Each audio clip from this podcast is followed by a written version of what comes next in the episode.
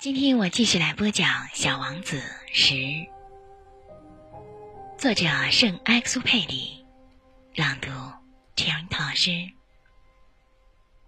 啊，小王子，就这样，我逐渐懂得了你那忧郁的生活。过去相当长的时间里，你唯一的乐趣就是观赏那夕阳西下的温柔晚景。这个新的细节，是我在第四天早晨知道的。你当时对我说道：“我喜欢看日落，我们去看一回日落吧。”可是得等着，等什么？等太阳落山。开始，你显得很惊奇的样子，随后你笑自己的糊涂，你对我说。哼，我总以为是在我的家乡呢。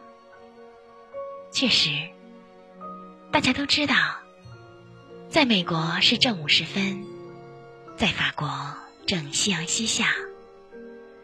只要在一分钟内赶到法国，就可看到日落。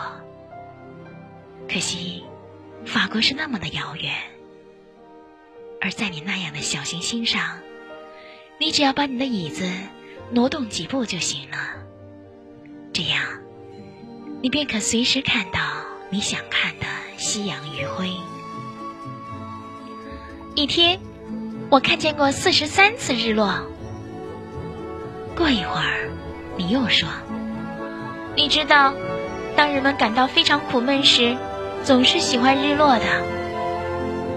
一天四十三次，你怎么会这么苦闷？”小王子没有回答，还想再听吗？别忘了订阅哦。